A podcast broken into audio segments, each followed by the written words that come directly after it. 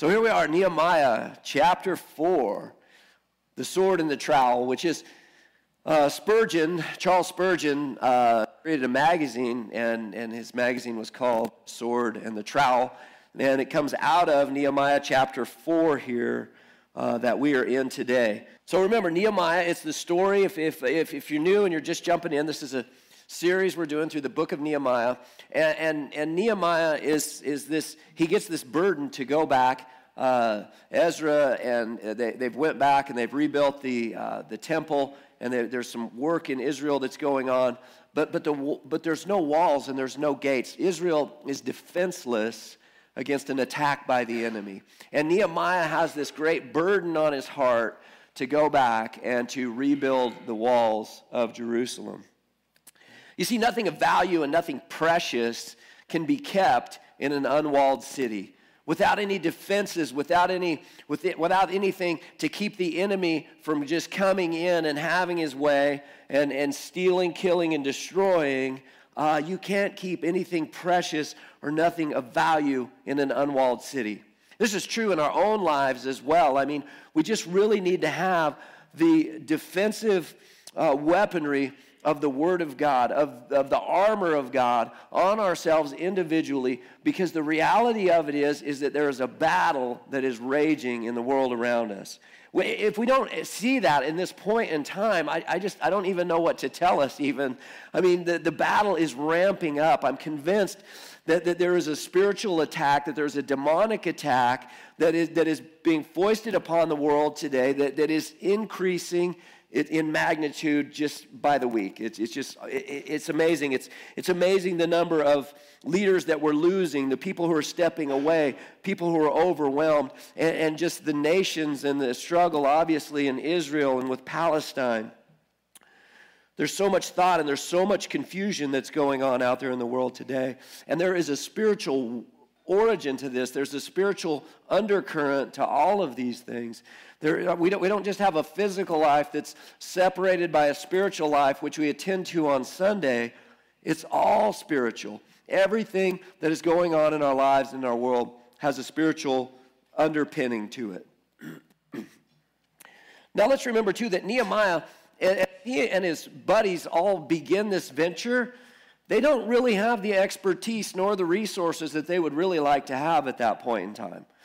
We're, we're looking at people who are goldsmiths and perfumers and priests and these are the people who are building the walls. These are common people. They're not experts. They're not masons. This isn't like a whole crew of masons that really know what they're doing. They don't have the expertise that they would like to have, and they don't necessarily have the resources they'd like to have either because they're not getting fresh cut stones from a quarry somewhere. They're rifling through the rubble of a fallen wall and they're trying to rebuild it up.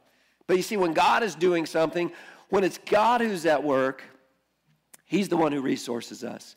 He's the one who qualifies us. If God has called you, He will qualify you.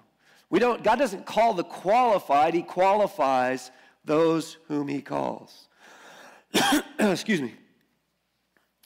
So, anytime we're building kingdom in our own lives, in the lives of our family, in the community that we live in, we can have to understand that, that there is going to be opposition to that, that there are going to be things that come into that that are going to come against what God is wanting to do in our world and in our lives. One way, many times, that we can know and understand that we are actually involved in things of the kingdom or kingdom work is, is that there is opposition that comes against us. Paul says, if you live a life in Christ, you will be persecuted. Not you might be persecuted, not there's a there's a you know a high percentage chance you'll be persecuted. You will be persecuted. If we begin to really live our lives for Christ, if we really begin to live out the gospel and to proclaim the gospel to the world around us, you're going to meet opposition. You're going to meet a pushback from the enemy in that. Let's look into this. Chapter 4, verse 1, Nehemiah.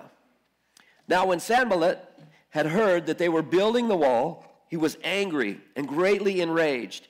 And he jeered at the Jews and he said in the presence of his brothers and of the army of Samaria, What are these feeble Jews doing?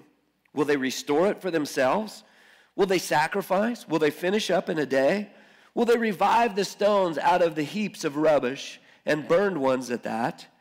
Tobiah the Ammonite was beside him and said, Yes, what they are building, if a fox goes upon it, he will break down their stone wall.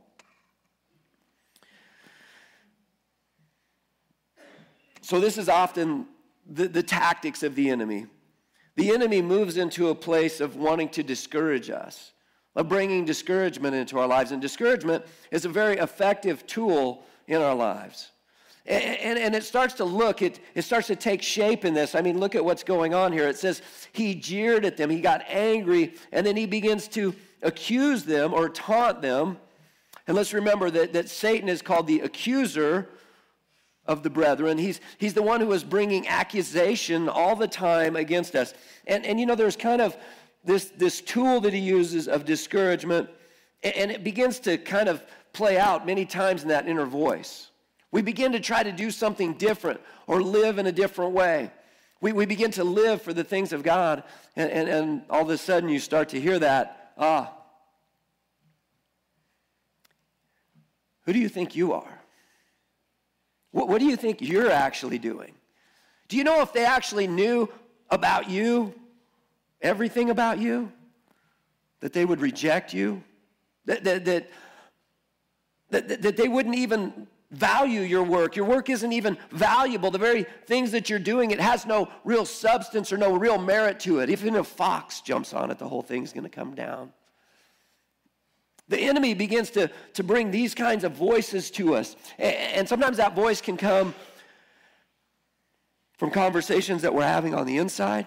Sometimes it's somebody externally. It could be a family member, it could be even somebody within the church that just begins to, to bring accusation. You see, this is, this is what the world begins to do too against the church. The world would like to just cancel the church right now, right? You're not allowed to have a point of view that is contrasting to the ideology that's being pushed out there in the world today. There, there's, there's not a, an allowance in even academia or education or many times in science of, of an alternate thought or point of view. Many of these things have already come to a conclusion. And it's just this voice of the enemy that is just accusing us, wanting to cancel you. Saying, like, hey, if you if you actually said that, or if you actually stood up for this truth, or or you began to voice an alternate idea that that that you're going to be a hater, or you're going to be a bigot, or you're just a jerk. That, that, and this is the voice of the enemy, and it's important that we, we begin to understand and hear the voice of the enemy for what it is because it's, it's, it's here and it's, it's going to come against you. It's important to know that, that, that there's a truth that's out there, a truth that, that, that transcends this other voice, that, that overpowers it, that always wins. And, and it's God's voice, and we need to recognize that.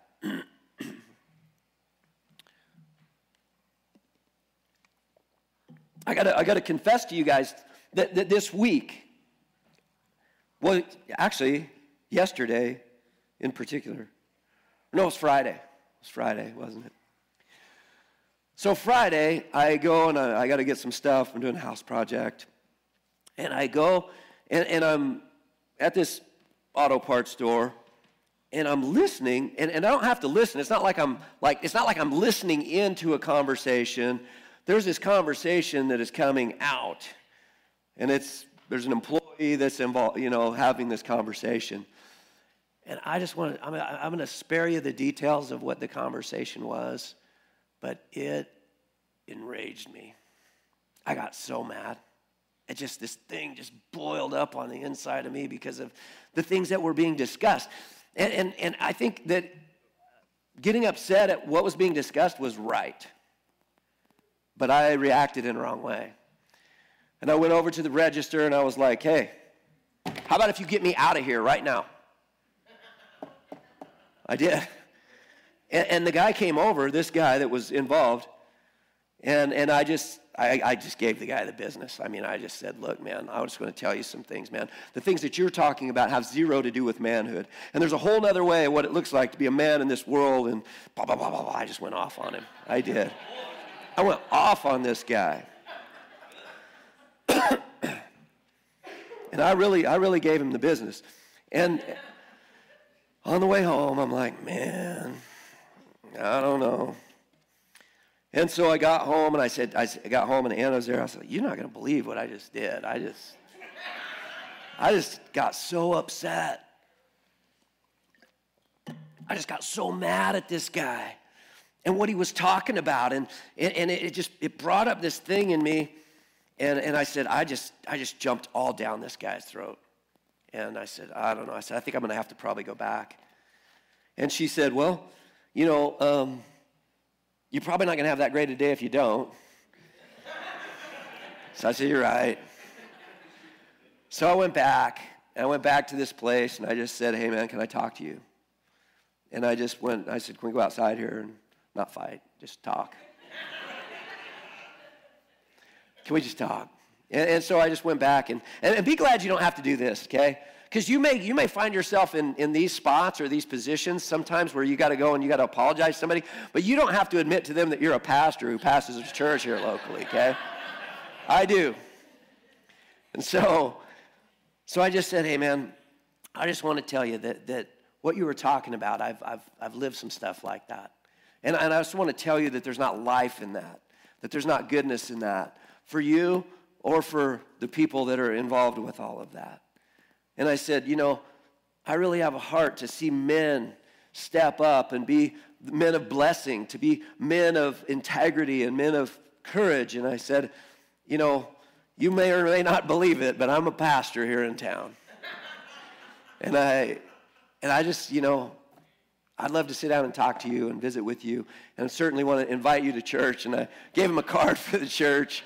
And, you know, and I said, if, uh, you know, if you can, if you find it, I'd love to have you, you know, kind of a thing. And we had a good conversation. We really did. We honestly did. It, it ended very well. And he even said, Yeah, I might come to church, you know. So you could pray that this guy comes to church and that God works good out of my own screw ups. See, because this is the thing. And what I told him is I, I just apologized to him. And I said, You know what? I did not, I did not talk to you respectfully. I didn't treat you as um, as Christ would. I wasn't Christ. I was a poor, um, I was a poor example of Christ to you, and I'm sorry for that, and I ask you to forgive me. And so he did. He forgave me, and he asked me to forgive him for his conversation, and I forgave him, and we ended kind of in a good spot. So you can pray about this, but see, see, so many times, see, we can be right, but being right can be the most dangerous place that you can be in, right? Because I don't know about you, but when I'm right, I can easily justify doing the wrong thing in about 0.2 seconds. And that's what I did. And so I hope I haven't completely shattered your, your uh, version of your thoughts of me uh, today. Um, I've told you before, the reality of it is, is that if you want really Mr. Nicey Nice Pastor, I'm probably not your guy. I'm not always that. I think I'm nice, but, but I'm not always Mr. Nicey Nice in all situations. And if I haven't let you down before now, um, sorry, it was just a matter of time. But you see, here, this guy, he's jeering at these guys. He's jeering at the things of God. He is bringing accusation against God's people. But look at what Nehemiah does. Nehemiah went straight to God. Nehemiah went straight to God in prayer. And this is something that I didn't do. I went straight to Tri and what he was thinking and how upset that this made uh, Tri. Uh, but Nehemiah went straight to God. He didn't trade insults. He didn't even personalize it. He just went straight to God because he knew that it was an attack not against him personally, but against God. And I think that that's something too, as we talk about these things and we understand as the church and as God's people that, that the things that come against us and some of the ideologies, even that we really need to stand against, we need to recognize that those aren't personal assaults on us. These are things that are coming from the world. We need to not be offended. We need to learn to be a people who are not offended. And I thought I was doing pretty good at that till Friday. So, anyway, he didn't personalize it, he didn't trade insults. He knew that it was attack against God, and he begins a prayer asking God not to gloss over the whole, gloss over the whole thing and just not to let it slide. It says this Hear, O God, hear, O our God, for we are despised. Turn back their taunt on their own heads and give them up to be plundered in a land where they are captives. Do not cover their guilt and let not their sin be blotted out from your sight, for they have provoked you to anger in the presence of the builders. and then it takes a switch, and he says this So we built the wall. And all the wall was joined together to half its height, for the people had a mind to work. This idea of building, wall building, this is a corporate thing. This isn't something that Nehemiah is doing alone. He's doing this with a group of people. But you see, because they kept the first thing first, because they kept the focus on the main thing, they didn't allow themselves to be distracted by what Sanballat and, uh, uh, was, was saying about them. They, they kept their mind about the work that was in front of them. I'll remind us our work is making disciples, making disciples of Jesus for God's glory and our shared joy and that we shouldn't allow the things of the world, the politics of the world, all of the different messages, all of the confusion, all of the different things that are coming our way should not take us away from the job that we've been tasked with, which is simply to make disciples. To not get sideways in the middle of the whole thing. Don't get me wrong, all of the things that we're talking about, the the ideologies, the accusations, the politics, those are important things, but they're not the main thing. You see, the main thing in this whole uh, section here isn't the defense of all of it, it's the building of it. And the defense of it is a necessary portion to build. But they were all of the same mind, they had a mind to work. And so, this is what it's going to take. If we want to see change in the world, it's going to see it's going to take the church with a mind to work, with a desire to, to join in, to bring your giftings, to bring your talents, actually enter in, to be disciples and to be discipling, to understand, to know God's word, to read this and to know it, so that we have a hope that we can offer to people, an understanding so that we can refute the arguments and the things that are brought against God. We got to keep the focus on the main thing. We've got to stay the course. We've got to keep the vision. We've got to keep the mission going. And we cannot allow discouragement to win because discouragement is a great tool of the enemy. When you meet with some discouragement, when you're trying to do something for the kingdom of God, when discouragement, when accusations come, when there's when there is a uh, an opposition to what you're doing, take heart and know maybe I'm right in the middle of it. Maybe I'm right in the middle of what God has for me right now. Maybe that God is working through this trial to create something in me that wasn't there before, to create endurance, perseverance, right?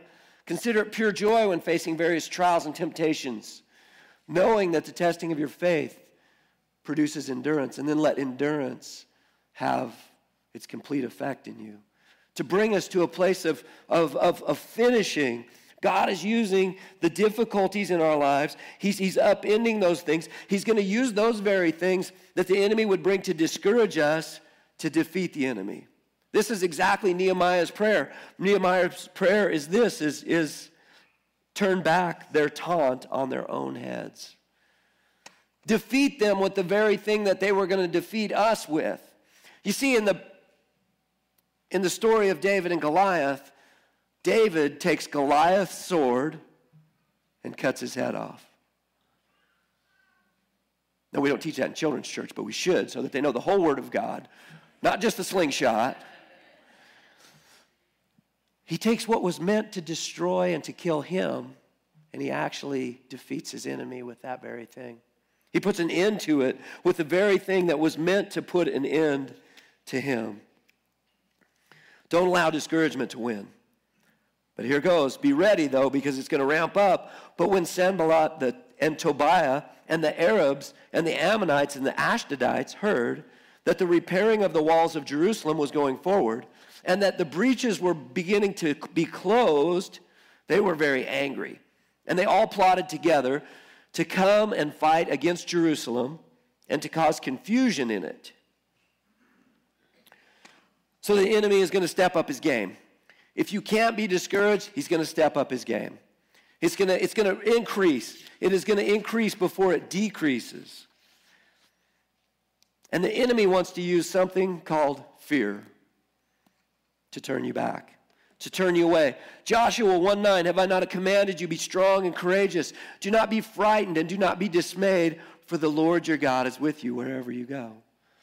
Why is it that God is always talking to us about fear? It's because we're a fearful people. And we're afraid of this and this scenario. And what if this happens? Or what if this doesn't happen? Or what if this works out this way? Or it doesn't work out this way? Or, or all of these different things. You see, and generally, the fears that we have, Nicky Gumbel says, that they are unfounded fears. You see, the only fear that you and I are meant to have is the fear of God. And the fear of God is the beginning of wisdom. When we begin to fear the one who is worthy to be feared, it begins to dissolve all of the unfounded fears that we begin to live with all the time, the phobias that we tend to have. You see, those fears melt away in the face of a God who's rightly to be feared and respected and put in awe. And when we understand that, when we come to an understanding of who this God is and the awe that He inspires in us, you see, we can let go of those phobias and those fears because we understand that those things cannot come against us, that no weapon formed against us will, will prosper. It won't succeed against us. Why? Not because of us, not because of who we are, not because of our abilities, but because of this God whom we're serving. What do they do? They hear this, they're, they're angry, they all plot together. They want to come against Jerusalem and to cause confusion in it. I told you that this is an age old story that is still playing out today. Why is it that it, the nations of the world want to destroy Israel for all of history? Interesting thing, something to think about. Again, where does Nehemiah go? And we prayed to our God, and we set a guard as a protection against them day and night. So, just a little thought here about prayer and a little thought about the natural and the spiritual. So in the spiritual, they, they're praying to God, they're making their, their, their, interse- their, their, their, their appeal to God, they're asking God to, to be there, to be their defense, but they also set up a guard. They do on their end what is wise and what is right and what will help. Because God is generally going to use his people in these scenarios. When David is confronted with Goliath, everything about Goliath, uh, David is knowing that it's God who's going to be victorious for him, right? He understands this. He knows that it's God who's going to fight this battle for him. But when he goes and he picks stones, it says, before he's going to fight Goliath, it says he goes and he picks five smooth stones. Interesting. He didn't just go pick one stone, nor did he go pick five just whatever stones. Like, oh, just God's going to do it. God's going to deliver this stone. Now, he knows that. But on his end of the thing, he still goes and gets good, smooth, round stones capable of flying as straight and as fast as they can. Sometimes we want to just take prayer and have it absolve us of any responsibility or any part. We just want to kind of just be kind of codependent with God and just dump all of our problems in his lap which don't get me wrong, he, he's good with that, but he also is going to call us to action. He's also going to join with us in that. And so, David, even though he knew that Goliath was going to fall, even though he knew it was God who was going to deliver the stone to knock him down, to kill him, basically, uh, he picked five good ones. Five is also the number of grace. He was dependent and knew that it was God's grace that was going to empower him to do that. See, we see the number five and we see it associated with grace all the time. Abraham wasn't always Abraham. Before he was Abraham, he was Abram. But it says that he believed God and God credited it to him as righteousness. So before the law, before any of this, Abraham was saved by his faith in God. Before the, any of he couldn't, he was saved by God's grace, the same way that you and I are today. And he went from being Abram to Abraham. Now the huh in the in the in Hebrew there isn't a numerical system, and so they assign a numerical value to their alphabet. So the H in Abraham, he added a fifth letter to him, A B R A H. And guess what the value of the H is? It's five, because Abraham was saved by God's grace. David picked five smooth stones. Why? Because he was understanding and reliant upon God's grace to deliver him from this system and from this from, from Goliath. The woman at the well, she'd had five husbands. Her need was for grace, not another relationship. So Nehemiah goes and he goes to prayer and he sets a guard. Verse 10 In Judah it was said, The strength of those who bear the burden is failing. There is too much rubble. By ourselves, we will not be able to rebuild the wall. Now, oh, and our enemy said, They will not know or see till we come among them and kill them and stop the work. At that time, the Jews who lived near them came from all directions and said to us ten times, You must return to us. So, in the lowest parts of the space behind the wall, in open places, I stationed the people by their clans with their swords, their spears, and their bows. And I looked and arose and said to the nobles and to the officials and to the rest of the people, Do not be afraid of them. Remember the Lord who is great and awesome, and fight for your brothers, your sons, your daughters, your wives, and your homes. See, even God's people can allow fear to begin to rule. The people came from all sides and they had understood, they, they came to hear this plan. It was God that frustrated the plans of the enemy and exposed the plans to the people of God. But then the people of God come to Nehemiah, the people of Judah, and they're like, they're going to kill you. You got to come with us. You got to get out of here. You got to quit this. You got to quit this endeavor of trying to build the walls. You got to quit. You got to come with us 10 times. You got to quit. You got to quit. You got to quit. You got to come with us. You got to quit. And see, fear can be this thing that begins to rule over us. And, and then discouragement can even come from within God's people, and it can thwart the calling that's on your life. But Nehemiah, he does the same thing. He's trusting God and he puts guards and he posts them. And then he encourages the people and he says, Look, why don't you fight for what's precious to you? Fight for what's precious for your wives, for your families, for your children, for your homes. And at this point, the wall is half built and it's about half guarded. Again, they don't have necessarily the resources that they would like to have. But here's what happened when the enemies heard that it was known to us and that God had frustrated their plan, we all returned to the wall, each to his work. And from that day on, half of my servants worked on construction, and half held the spears, shields, bows, and coats of mail. And the leaders stood behind the whole house of Judah, who were building on the wall. Those who carried burdens were loaded in such a way that each labored on the work with one hand and held his weapon with the other. And each of the builders had his sword strapped at his side while he built. The man who sounded the trumpet was beside me, and I said to the nobles and to the officials and to the rest of the people, The work is great and widely spread, and we are separated on the wall, far from one another.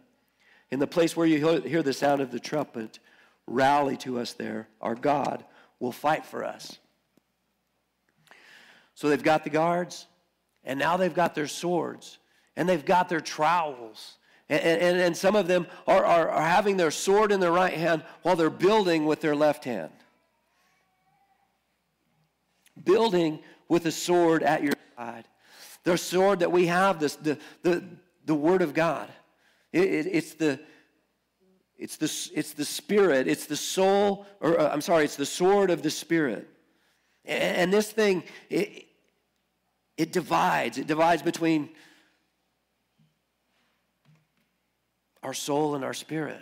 It goes into a deep place. And it's this powerful thing that God has given us. But we have to keep building. Here's the other thing. You see, if you put down the sword, all you're left with is building. And many churches, I would say, have, have went this way, or many organizations, especially a lot of para organizations, started out and, and they were very Christian in their heart and in their, in their beginnings. But because they put down the sword, they began to compromise truth. And as they compromised what was true, all they did was build. We, we saw it in the, in the early days of the church, in the, the social justice movement, where the church wasn't a place where truth was being expounded, it was a place where just social work was happening. People were just doing the good things, but not doing good things while they were proclaiming the truth. You see, the truth has to accompany good things. Good things are no longer good things apart from God and the work of God. And if we put down the doing of things in the building, this is something that other churches have done well. Now all we have is the sword. And all we're going to do is wield that sword from a place of legalism and a place of self righteousness and judgment and all of those things. You see, there's a balance. It's like an airplane, it has to have two wings. There has to be a balance between these things. And, and as a church, we have to continue to stand on and proclaim the truth of God's word. But we also can't just sit there. We have to be effectively reaching the community that we live in. We have to be doing, we have to be building. We have to be a church that if we no longer existed within this community, that the community would miss us. Are we that kind of church? Are we operating as that? Are we operating that way individually? Are we about building? But are we also about building on truth and what's right and what's good? See, our church was founded on Luke 6:48, which is this, this picture of building and building on something that was foundationally solid. Talks about that if you're wise, that you, you dig down through the sand, right? And you build your house on the bedrock. Because if you just build your house on sand, when the storm comes, it just washes all that sand right out from underneath the foundation and the whole thing falls down.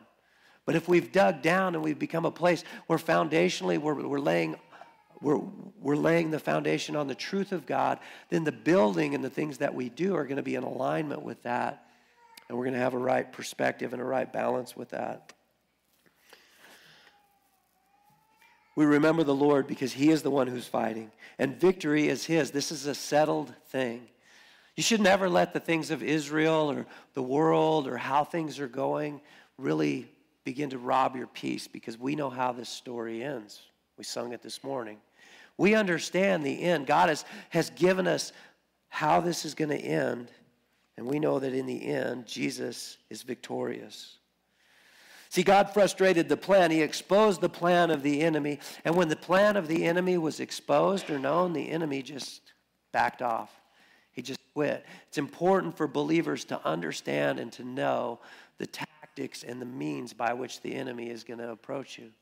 He's, he, he's going to accuse you, he's going to shame you.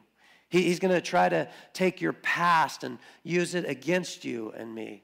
He's going to try to take present situations that you're in and get things all revved up within yourself to where you got to go back and you got to apologize to people later. Stuff like that. Understand and know the tactics of the enemy because it frustrates his plan. Half are building here and half are guarding in this situation. Some are building, and while those are building, there's others that are holding them up, that are guarding, that are watching, that are being aware. You see, because awareness is an incredibly important part of this deal. See, if you're aware, you, you can have some time. And if you have time, you have options. But if you're unaware, things are going to catch you by surprise. You see, we, we need to know how we're going to react to things before we're in those scenarios. If we have a propensity towards something, if we have a propensity towards, you know, messing up in a certain way or, or, or, or struggling or the enemy coming against us, when we understand his plan and we understand how we're going to react before we're in that situation, it helps us. It buys time and options for us as to how we're going to react. And the enemy's all around. 1 Peter 5 8, be sober minded, be watchful. Your adversary, the devil, prowls around like a roaring lion, seeking someone to devour. This is the enemy. He's waiting for any opportunity. He's, he's waiting for any breach in the wall. He's, he's waiting for any opportunity to pounce. And I'm going to say this when you're starting to turn your life around, when you're starting to live for the things of God, when you're kingdom oriented and you're kingdom minded and you're building the kingdom, He's going to come against you and He's going to come against you in a hard way. And you can just rest assured in that. But God is victorious and God is greater than our deepest struggles. God is greater than any struggle that the enemy can bring against us. But you got to go to Him. And you've got to begin to put things in your life that are wise. You've got to put guards in your life that will help you, that will help you to see that the enemy is coming against you so that we might be ready and girded up and ready for that battle. If you try to do this alone, you're in trouble. The enemy's going to sneak up behind you, and he's most likely going to get you. We need guards around us. Be alert. Be sober minded, it says. Apart from being sober minded, he's all over you. See, the work is building, the work is not defending. Too many churches and too many Christians have made the work defending all of this. God doesn't need you to defend him. He does not. He does not need you to defend him. He needs you and I to build. And the defending that we do is done in light of building so that we can build. Building in pairs. Do ministry with other people. If you're doing ministry alone, it's a bad spot. You have no guard. There's nobody who's watching. There's nobody there who is, who is preemptive on what the enemy, the attack of the enemy is going to look like. We're alone. When we're alone, we're stuck in our own minds with our own thoughts. And the enemy is able to have a heyday of discouragement for us in that place. And we want to rally to the trumpet when, we, when there's a struggle, when, there's, when the enemy has attacked one of ours in this place and brought discouragement and brought pain, brought loss, brought hard things. We need to be a community of people to rally to that trumpet, to come around that person to, to build a, a, a protective wall and a, and a place and to, to fight together, to not leave anybody behind, to be committed to never leave anybody behind.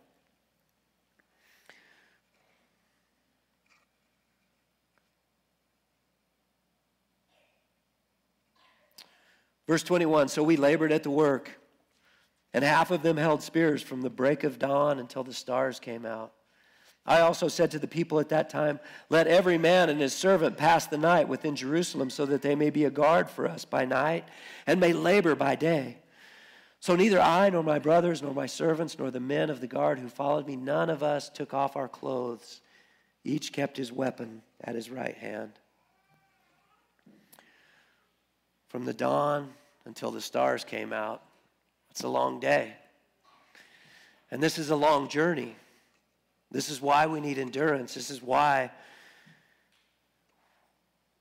we need God to help us in that, to empower us, to empower us through His grace and through what He's done in our own lives. Because this work that we're trying to do here, it's long and it's tiresome and it's hard.